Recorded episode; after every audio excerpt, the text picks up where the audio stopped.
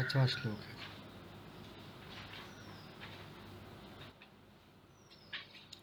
पहले वाले श्लोक में कहा गया था कि उस संसार वृक्ष को, जिसकी की जड़ें बहुत मज़बूत हैं, उनको अनासक्ति के शस्त्र से काट करके फिर उस परम पद की का अन्वेषण करना चाहिए, जहाँ लौट जा करके फिर लौटते नहीं तो आगे बढ़ते हैं निर्माण मोहा जित संग दोषा अध्यात्म नित्या विनिवृत्त कामा द्वन्द्वैर्मुक्ता सुख दुख संजैर्गच्छन्त्यमूढा पदमव्ययं जिनका कि मान और मोह, यानी मान का मतलब इज़्ज़त के साथ में जो अटैचमेंट होता है मुझको इज़्ज़त मिले, और मोह नष्ट हो गया है। या ये भी कह सकते हैं कि मान का मोह नष्ट हो गया है, जिन्होंने अपनी आसक्ति रूपी दोष को जीत लिया है, और जिन्होंने जो, जिनके लिए अध्यात्म ज्ञान नित्य हो गया है, जिनकी इच्छाएँ निवृत्त हो गई हैं, जो द्वंद्वों से मुक्त हो गए हैं, जो कि सुख दुख के कारण होते हैं, और जिन जिन, जो कि, जिनसे कि जो जिनसे कि कन्फ्यूज़न दूर हो गया है पूरा, वो उस अव्यय पद को प्राप्त करते हैं। न तद्भासयते सूर्यो, न शशाङ्को न पावकः, यद्गत्वा न निवर्तन्ते, तद्धाम परमं मम। जहाँ न सूरज चमकता है, न जहाँ चाँद और न अग्नि। जहाँ जाकर के फिर वापस नहीं लौटते हैं, वो मेरा परम धाम है। इसी तरह का एक श्लोक आठवें अध्याय में भी आया है इसी तरह का करीब करीब तो कहने का मतलब यह है कि वहाँ पर कोई शक्ति, किसी शक्ति का प्रवेश नहीं है। चाहे वो सूर्य जैसी शक्ति हो, चाहे चंद्र जैसी शक्ति हो चाहे अग्नि जैसी शक्ति हो, और वहाँ पर किसी क्रिया का भी प्रवेश नहीं है। वहाँ पर जो है, उसके बारे में कुछ भी वर्णन नहीं किया गया है। बस ये और कहा गया है कि वहाँ जाकर के फिर लौटते नहीं हैं, वो मेरा परम है। ममैवांशो जीवलोके जीवभूत सनातन। मन षष्ठानीन्द्रियाणि प्रकृतिस्थानि कर्षति। अब कह रहे हैं कि वो तो ये मैं, वो तो परमधाम हो गया मेरा। लेकिन जीव लोक में एक दूसरा लोक है जिसका नाम कहा है जीव लोक जहाँ के जीव रहता है। जीव भूता यानी जीवात्मा। हालाँकि वो सनातन है, लेकिन फिर भी उस लोक में उसको जीव भूत कहा जाता है और वो मेरा ही अंश है। और वो मन सहित छह इंद्रियों को, यानी पाँच इंद्रियाँ और छठा मन, जो कि प्रकृति के अंदर स्थित है, उनको आकर्षित करता है। अब ये उसी तरह की बात हुई, जैसे ये तो कहा जाए कि सूर्य है और पानी के भरे हुए बर्तन रखे हुए हैं तो उन उन बर्तनों में जो प्रतिबिंब पड़ता है, उसको कह सकते हैं कि ये भाई उसी तरह का अंश है सूर्य का, वो प्रतिबिंब। जैसे कि परमात्मा का जीवलोक में जीवात्मा है। या उसको ऐसे कह सकते हैं स्वप्न के दृष्टांत से कि स्वप्न देखने वाला जिस तरह से स्वप्न लोक में अपना रूप देखता है, उसी तरह से जिस तरह से कि वो स्वप्न का जो मेरा रूप है, वो मेरा ही प्रतिबिंब है, उसी प्रकार जीव लोक में जीव भूत जो है वो मेरा ही अंश है या प्रतिबिंब है। सनातन है। और वो प्रकृति में, क्योंकि परम धाम में तो कोई काक क्रिया हो ही नहीं सकती है, कुछ भी नहीं हो सकता, सृष्टि भी नहीं हो सकती, कुछ भी नहीं हो सकता। तो ये ये जो जीव लोक है, वहाँ पर ये प्रकृति में जो स्थित पाँचों इंद्रियाँ और मन है, उनको अपनी तरफ़ आकर्षित करता है। शरीरम यदवापनोति यच्चाप्युत्क्रामतीश्वर। गृहीत्वैतानि संयाति वायुर्गंधानिवाशयात उसके लिए ईश्वर शब्द का इस्तेमाल किया है कि वो ईश्वर एक शरीर को छोड़कर के दूसरे शरीर को जब प्राप्त होता है, तब वो पहले शरीर से या पहले के वातावरण से इन चीज़ों को पकड़ करके और ले जाता है अपने साथ। उसी तरह से जैसे कि वायु गंध को, सुगंध को स्मेल को ले जाती है। किन चीज़ों को ले जाता है? वो आगे बताएँगे। अभी ये बता रहे हैं कि जब वो एक शरीर से दूसरे शरीर में जाता है, वो जीवात्मा तो अपने साथ और कुछ नहीं ले जाता, लेकिन इन चीज़ों को, यानी मन और इंद्रियों जिनकी बात आगे करेंगे, उनको लेकर के चला जाता है। श्रोत्रम चक्षु स्पर्शनम च रसनम घ्राणमेव च। अधिष्ठाय मनश्चायम विषयानुपसेवते।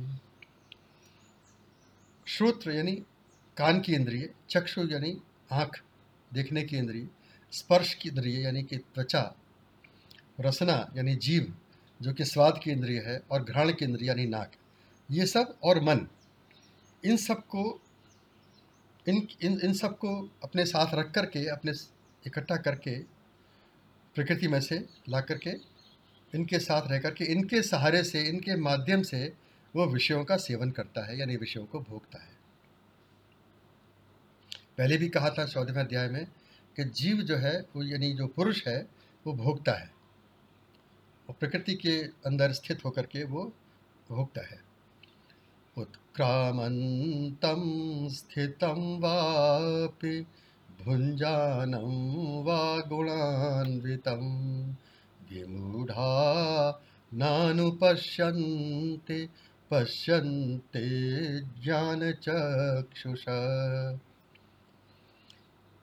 शरीर को छोड़कर जाते हुए को, वहाँ शरीर में स्थित हुए को भोगों को भोगते हुए को और गुणों से घिरे हुए को, इस ईश्वर को, इसको जीव को, जो मोहित लोग हैं, वो नहीं देखते हैं, जो कि जिनके के ज्ञान ज्ञान चक्षु खुले हुए हैं, यानी जिनको ज्ञान प्राप्त हो चुका है, वो ज्ञान चक्षुओं से इसको देखते हैं। मतलब वो ये जानते हैं कि चाहे वो शरीर के अंदर स्थित हो, चाहे शरीर से निकल गया हो, चाहे वो गुणों को भोगता हो गुणों से घिरा हुआ हो। लेकिन फिर भी वो समझते हैं कि ये कौन है, क्या है। यतन्तो योगिनश्चैनं पश्यन्त्यात्मन्यवस्थितं यतन्तोऽप्यकृतात्मानो नैनं पश्यन्त्यचेतस। और यत्न करते हुए योगी लोग इसको अपने आत्मा में ही स्थित देखते हैं। और यत्न यत्न करते हुए भी, लेकिन जिन्होंने अपने आत्मा को वश में नहीं किया है, अंतकरण को वश में नहीं किया है, और वो उसको नहीं देखते देख देख पाते, क्योंकि उनका जो है चित्त जो है वो स्थिर नहीं हुआ है। उसी तरह से कि जैसे कि अशांत पानी में प्रतिबिंब दिखाई नहीं पड़ता, इसी प्रकार जब तक चित्त जो है स्थिर नहीं होता, तब तक वो आत्मा का दर्शन नहीं होता। यदादित्यगतम तेजो जगत भासयतेऽखिलं यच्चन्द्रमसि यच्चाग्नौ तत्तेजो विद्धि मामकम। और जो सूर्य के अंदर जो तेज है, और जिससे कि सारा संसार प्रकाशित होता है, और जो चंद्रमा के अंदर तेज है, जो अग्नि के अंदर तेज है, उस तेज को तू मेरा ही मान, मेरा ही तेज मान। गामावेश्य च भूतानि धारयाम्यहमोजसा, पुष्णामि चौषधीः सर्वा सोमो भूत्वा रसात्मक। मैं ही पृथ्वी में प्रवेश करके अपनी शक्ति से और अपने ओज से सब भूत प्राणियों को धारण करता हूँ और मैं मैं ही रसमय अमृतमय चंद्रमा होकर के अपने ओज से सारी औषधियों को, वनस्पतियों को पुष्ट करता हूँ। ये मान्यता है कि चंद्रमा के तेज की वजह से वनस्पतियाँ पुष्ट होती हैं और औषधियाँ उत्पन्न होती हैं। अहम वैश्वानरो भूत्वा प्राणिनां देहमाश्रित। प्राणापान समायुक्त पचाम्यन्नम चतुर्विधम। और मैं ही वैश्वानर नामक अग्नि होकर के और प्राणियों के देह में स्थित होकर के, प्राण और अपान से युक्त होकर के उस चार तरह के अन्न को पचाता हूँ।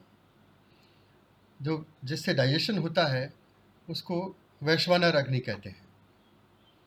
और चार तरह के अग्नि, जैसे कि एक तो खाने वाले होते हैं, एक भक्ष्य, भोज्य लेह और चोष्य इस तरह के चार अन्न माने जाते हैं। वो दैट इज़ नॉट इंपॉर्टेंट लेकिन वो सो, अन्न को पचाने का जो काम है, वो मैं ही वैश्वानर अग्नि को होकर के करता हूँ।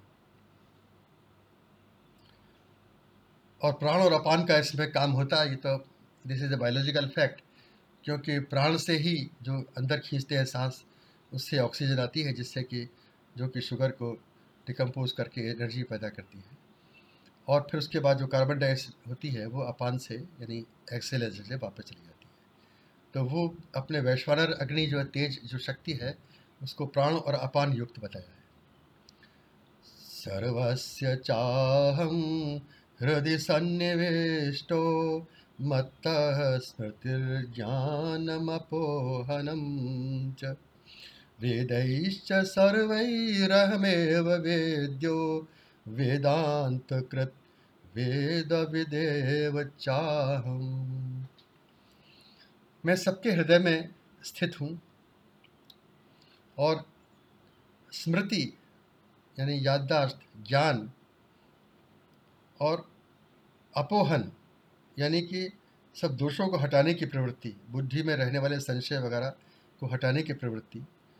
वो सब मेरे कारण ही उत्पन्न होते हैं। और मैं ही सारे वेदों के द्वारा जानने योग्य हूँ।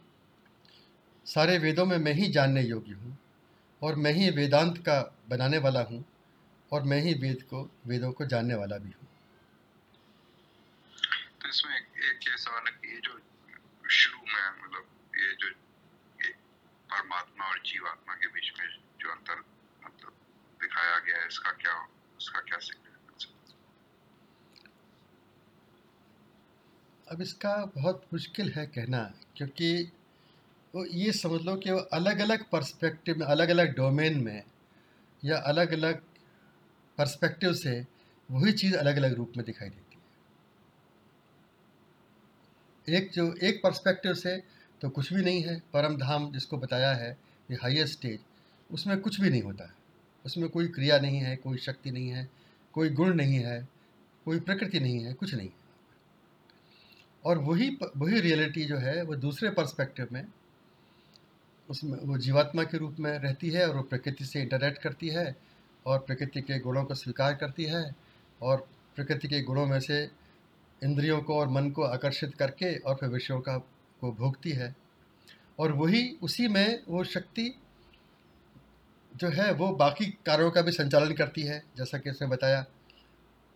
और शरीर जो शरीरधारी लोग हैं उनके हृदय में रह करके और वो ये सब हृदय में भी रहती है और उसके बाद में सारी, सारे सद्गुण भी उसी से उत्पन्न होते हैं और सब हर चीज़ का तत्व भी वही है। इस इस श्लोक में जो खास करके कह रहे हैं, वो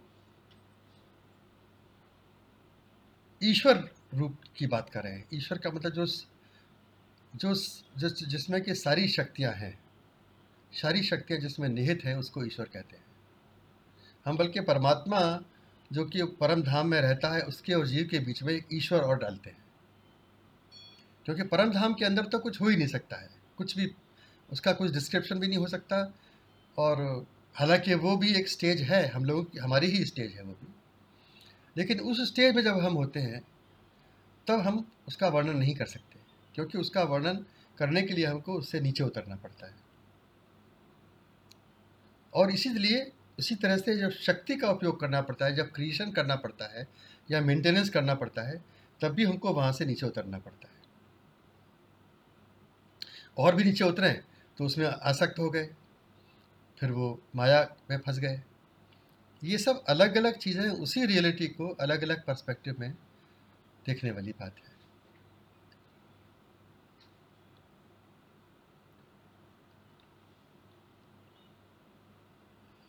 अब ये जो आगे के श्लोक हैं, ये हम पहले श्लोक पढ़ जाते हैं, उसके बाद बताएँगे इसका पर्सपेक्टिव ये भी वही बात है।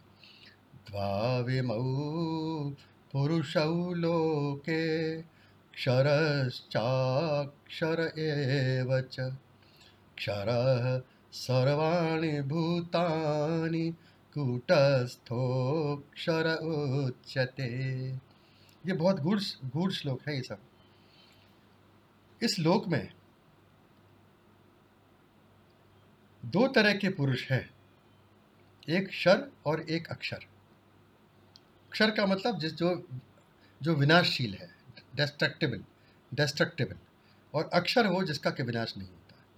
ये दो तरह के पुरुष, अब यहाँ दो तरह के पुरुष कह दिया उनको।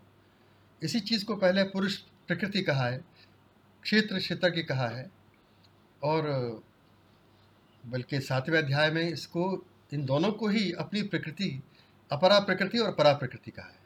अपरा प्रकृति में वो सारी मटेरियल चीज़ें आ गई, सारी सारी साइकोलॉजिकल चीज़ें आ गई और परा प्रकृति में सिर्फ़ जीव रहा।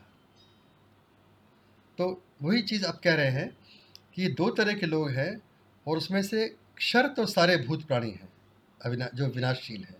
और कूटस्थ को, जो कि इसमें हमेशा इनसे कोई मतलब नहीं रखता इन विनाश से, और जो अविनाशी है उसको अक्षर कहा जाता है। यानी उसका अक्षर नहीं होता। ये दो तरह के पुरुष इस लोक में हैं।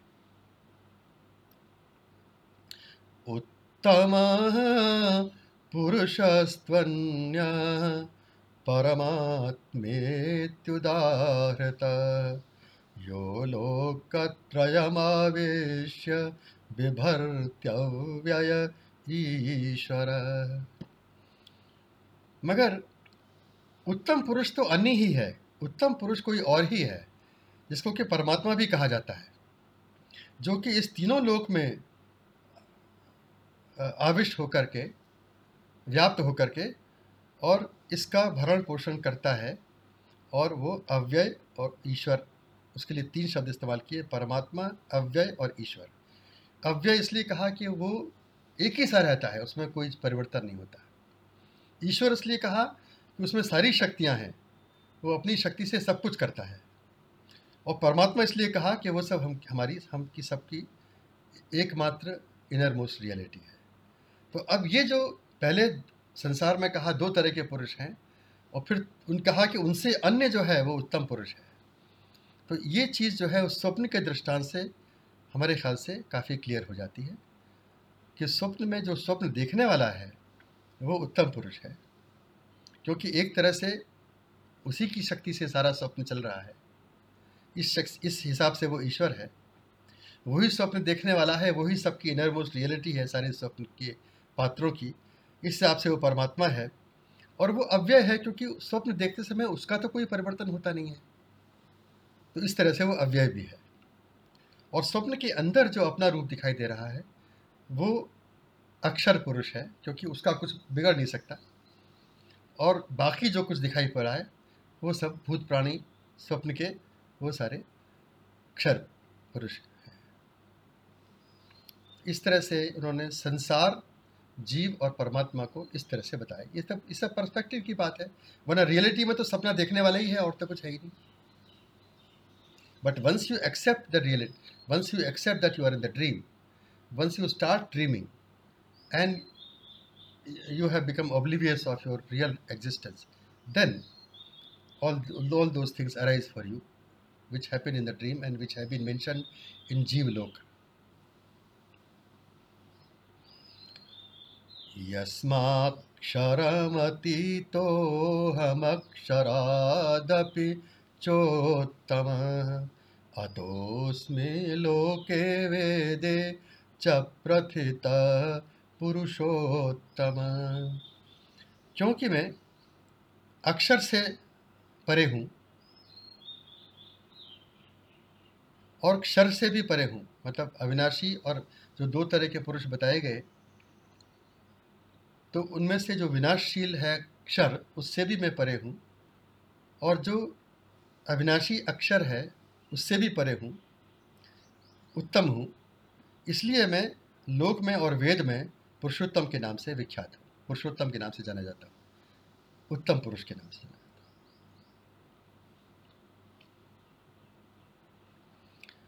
यो मामेवमसम्मूढो जानाति पुरुषोत्तमं स सर्वविद् भजति माँ सर्वभावेन भारत। तो जो मुझको इस प्रकार बिना किसी भ्रम के, बिना किसी संशय के पुरुषोत्तम स्वरूप में जानता है, वो सब कुछ जानने वाला है। और वो हर भाव में, हर परिस्थिति में, हे अर्जुन, मेरा ही स्मरण करता है, मुझको ही भजता है। ये उस तरह की बात है कि स्वप्न में, मान लो किसी को ये बोध हो गया कि भाई ये सब तो स्वप्न है और इसके आगे जो है, उसको ठीक से ये समझ में नहीं आ रहा है कि ये स्वप्न देखने वाला कौन है। लेकिन फिर वो भी उसको किसी ने बता दिया है, शायद किसी ने बता दिया है, जो कि खुद ये जान चुका है कि मैं स्वप्न देख रहा हूँ। वैसे तो स्वप्न सभी का है, ये तो कह नहीं सकते किसका है और किसका नहीं है। लेकिन फिर भी, जो कुछ भी है तो उसको जब पता लग जाता है कि हाँ ये सब तो वो फिर उसी का स्मरण करने लगता है। तो उसी तरह से जिसको कि ये रियलिटी पता हो जाती है, वो ये इस संसार में रहते हुए भी, इस संसार रूपी स्वप्न को देखते हुए भी, वो उसी का स्मरण करता है, जो कि वास्तव में तो उसी का असल रूप है। मगर वो इस संसार से सर्वथा परे भी है, उस सेंस में, कि वो स्वप्न का भाग नहीं है। स्वप्न के अंदर के पात्रों में से एक पात्र नहीं है।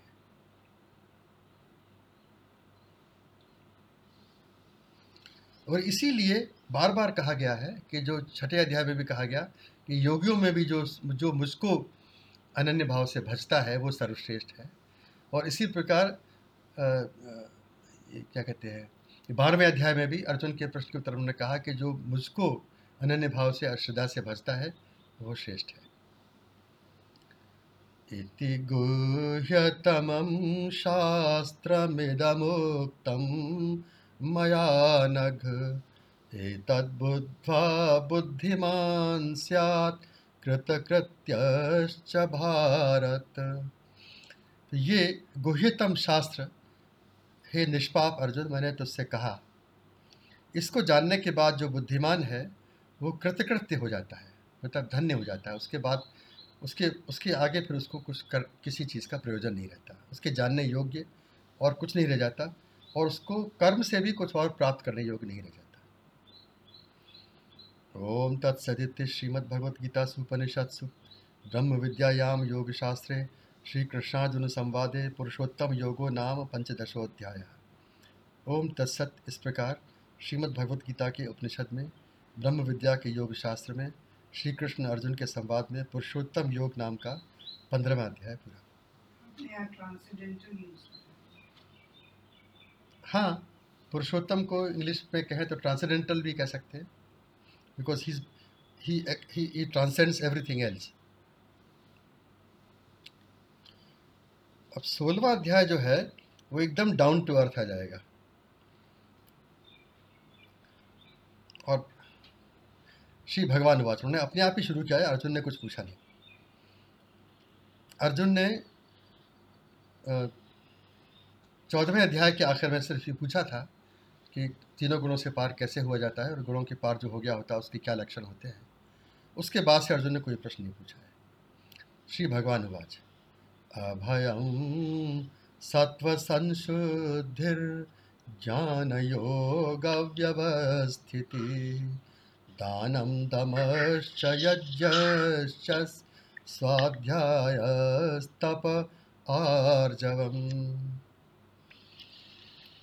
भगवान ने कहा कि अभय, यानी भय का अभाव, भय का न होना, सत्व संशुद्धि, यानी अंतकरण की पूर्ण निर्मलता, योग और ज्ञान में स्थिति, दृढ़ स्थिति, दान, दम, यानी इंद्रियों का नियंत्रण, यज्ञ और स्वाध्याय, यानी अभ्यास और तप, यानी तपस्या और आर्जवम, यानी सरलता।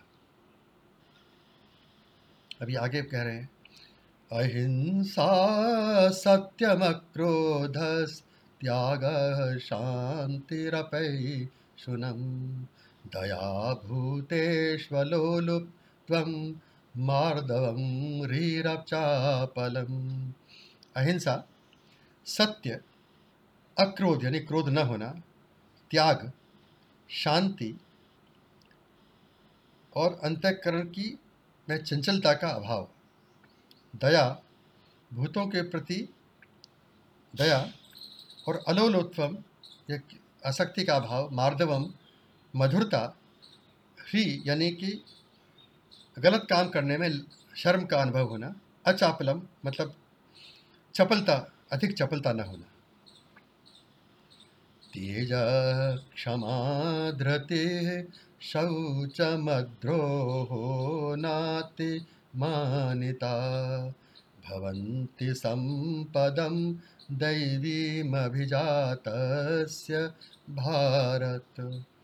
तेज, क्षमा, धृति, यानी किसी चीज़ में दृढ़ रहना। शौच, स्वच्छता, सफ़ाई, अद्रोह, द्रोह न होना और न अति मान्यता यानी अपने अधिक अहंकार न होना। तो ये है अर्जुन, ये सब जो है ये दैवी संपदाएँ कहलाती हैं। डिवाइन एसेट्स कि इनमें जो पैदा होता है, उन, उनके, उसके ये सब गुण होते हैं और उनको दैवी संपदा कहते हैं। जो दैवी संपदा लेकर के जिन्होंने जन्म लिया है, उनके इस तरह के लक्षण होते हैं। दम्भो दर्पोभिमान क्रोध पारुष्यमेव च। अज्ञानं चाभिजातस्य पार्थ संपदमासुरी और दंभ यानी दिखावा, दर्प, यानी घमंड, अभिमान, वो भी अभिमान, ये भी एक तरह का घमंडी है। क्रोध और पारुष्य यानी कठोरता और अज्ञान, ये सब जो है, उनके लक्षण हैं जो कि आसुरी संपदा में पैदा जिनका जन्म हुआ है। दैवी संपद विमोक्षाय सुरी मता माशु च संपदम दैवीमभिजातोसि पांडव और जो दैवी संपद है, संपदा है, वो मोक्ष के लिए होती है और आसुरी संपदा जो है बंधन के लिए हो, होती है। हे पांडव हे अर्जुन शोक मत कर तू दैवी संपदा में उत्पन्न हुआ है। अब चूँकि जो भी इस गीता को सुन रहा है या पढ़ रहा है उसको अपने को अर्जुन ही समझना चाहिए। इसलिए इसका तात्पर्य हुआ कि इसको सुनने वाले सभी दैवी संपदा में उत्पन्न हुए हैं। अगर ऐसा नहीं होता तो गीता को न पढ़ रहे होते, न सुन रहे होते। द्वौ भूत सर्गौ लोकेस्मिन् दैव आसुर एव च। देवौ विस्तरशः प्रोक्त आसुरम पार्थ में कहते हैं कि इस संसार में दो तरह के भूत समुदाय हैं। दो तरह के लोग हैं दैवी और आसुरी। तो दे, देवी का तो मैंने विस्तार से वर्णन कर दिया अब आसुरी के बारे में सुन। प्रवृत्तिं च निवृत्तिं च जना न विदुरासुराः न शौचं नापि चाचारो न सत्यम तेषु विद्यते।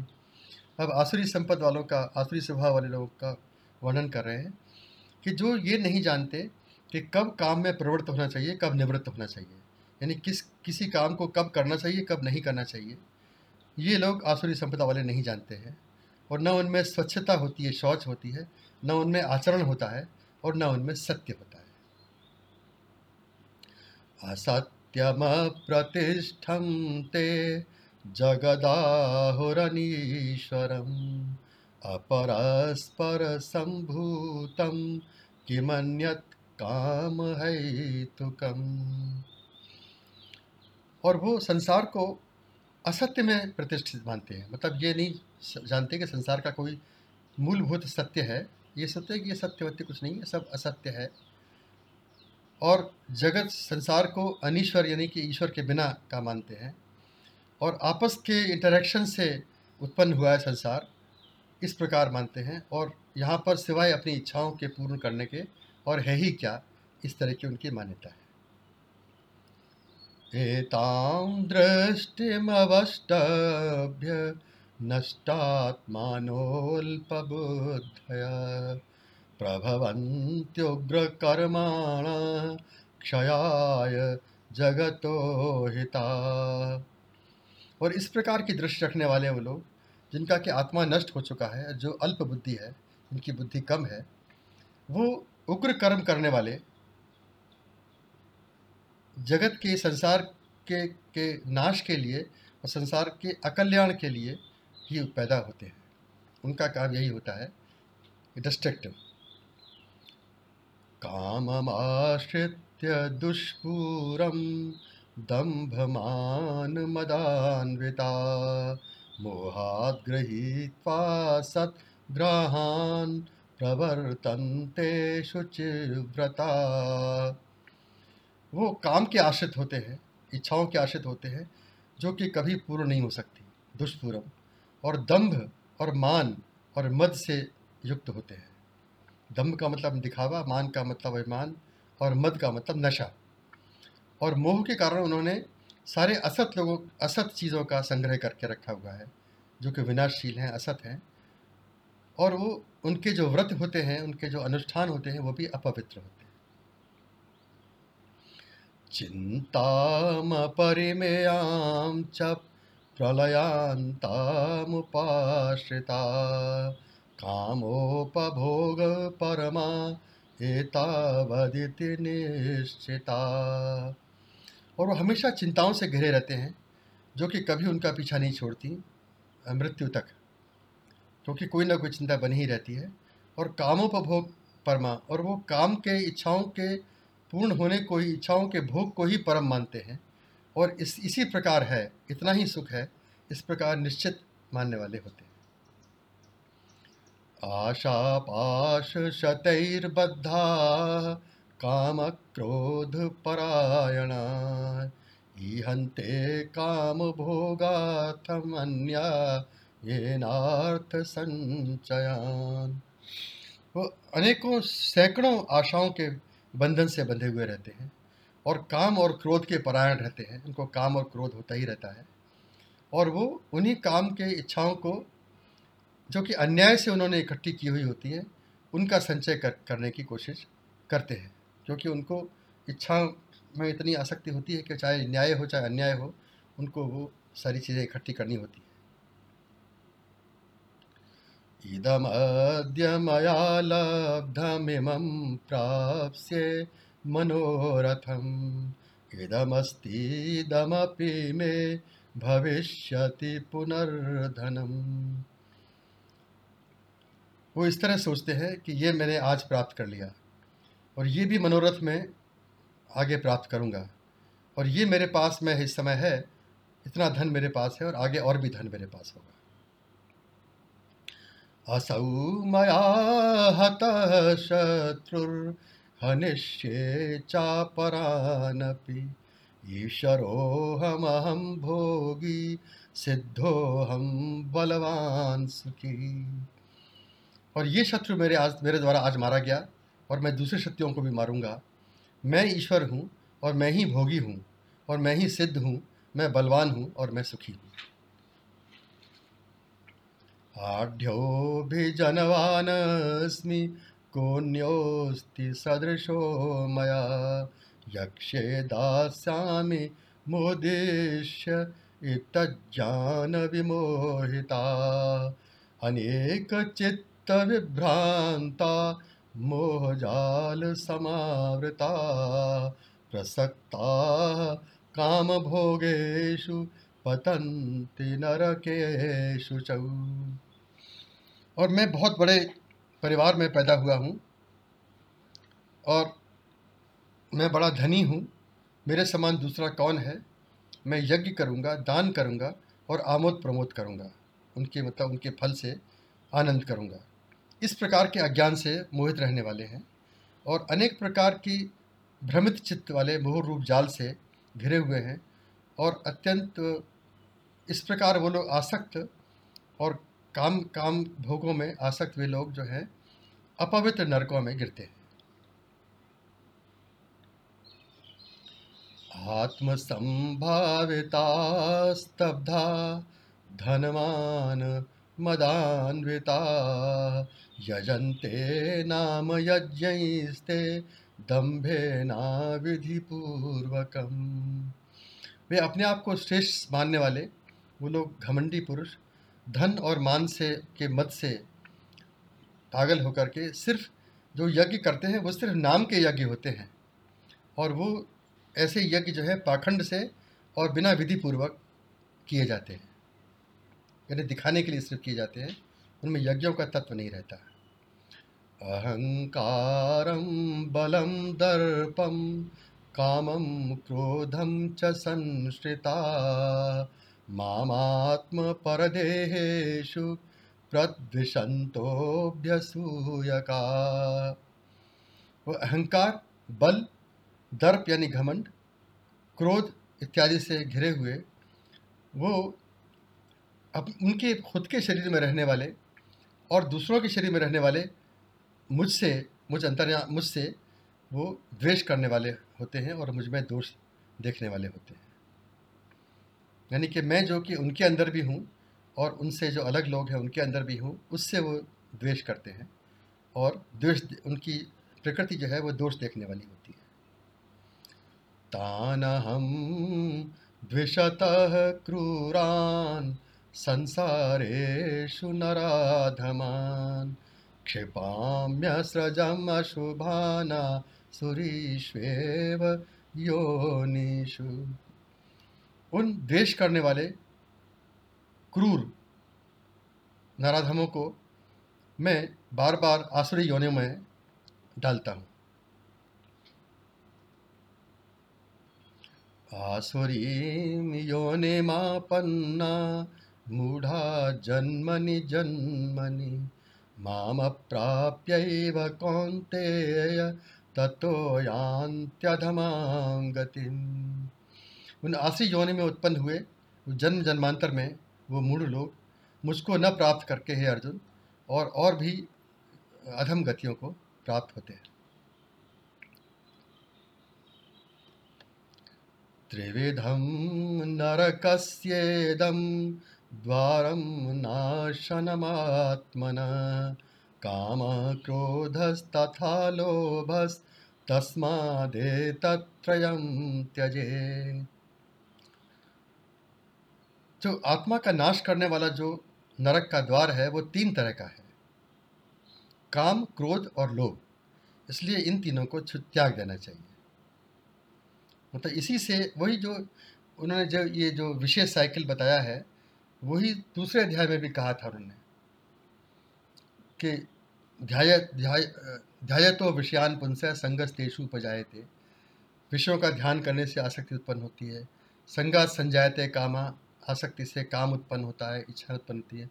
कामात क्रोध भी जायते। क्रोधात भवति सम्मोह क्रोध से सम्मोह होता है। स्मोह से स्मृति विभ्रम होता है। स्मृति विभ्रम से बुद्धिनाश होता है और बुद्धिनाश होने से सब कुछ खत्म हो जाता है। तो वो उसी तरह का ये एक विशेष साइकिल बन जाता है। तो वो कह, वो कहते हैं कि इसको न बनाना हो अगर अगर वहाँ न जाना हो नरक के द्वार में तो काम, क्रोध और लोभ इन तीनों को छोड़ देना चाहिए, त्याग देना चाहिए।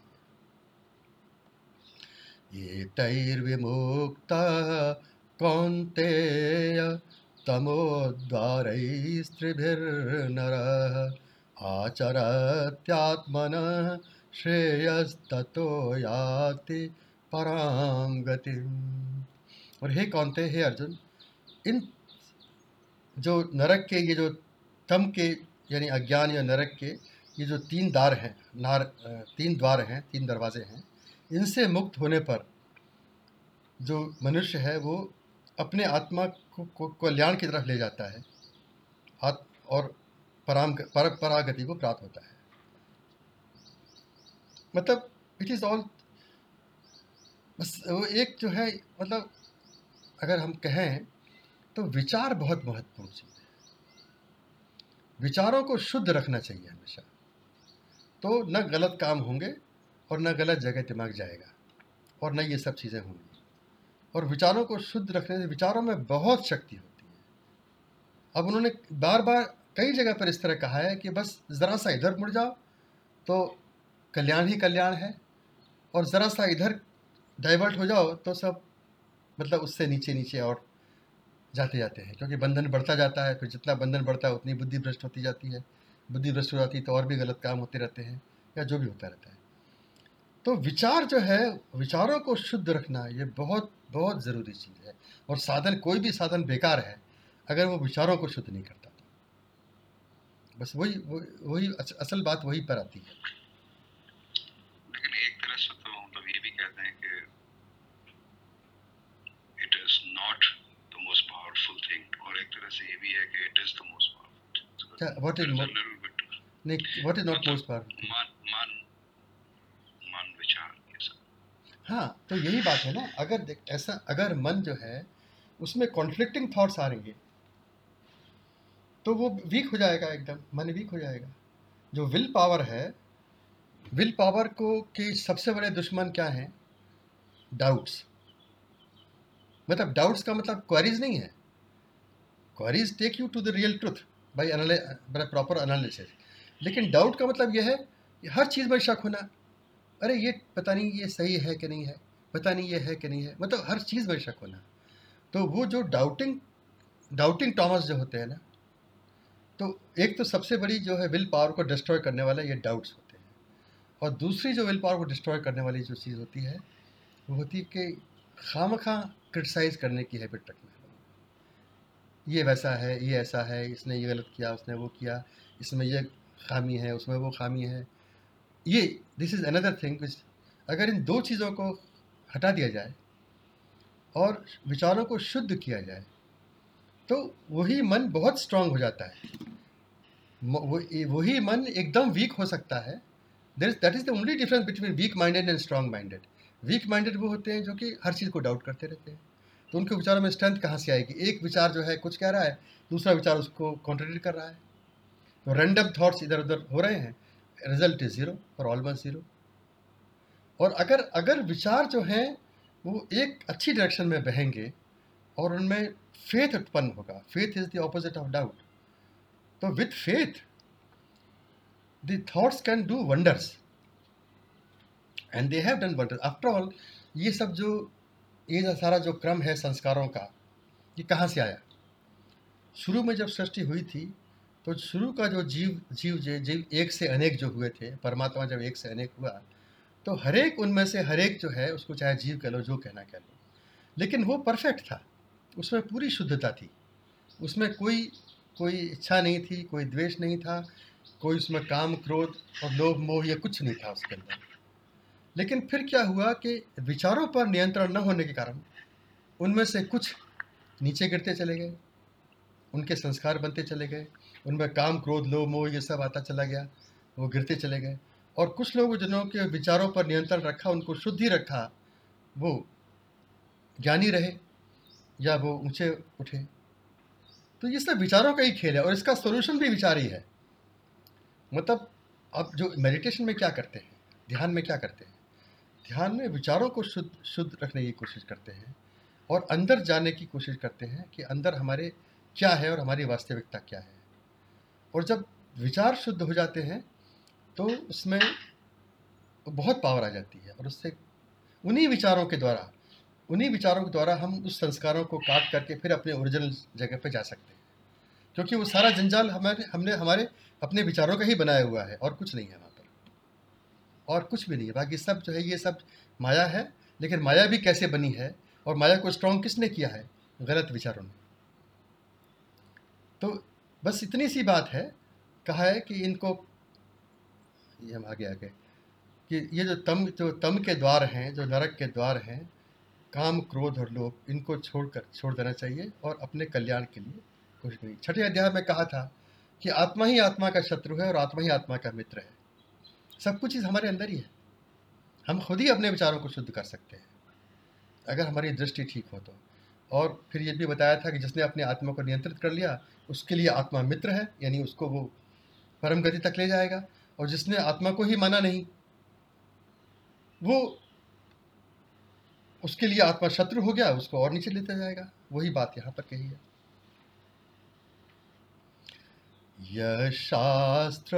मुत्सृज्य वर्तते कामकारतः। न ससिद्धिमवाप्नोति न सुखम न परांगतिम जो शास्त्र की विधि को छोड़ करके, शास्त्र का मतलब जो ज्ञान जो ज्ञान, जो आगे कई जगह ज्ञान समझाया गया है।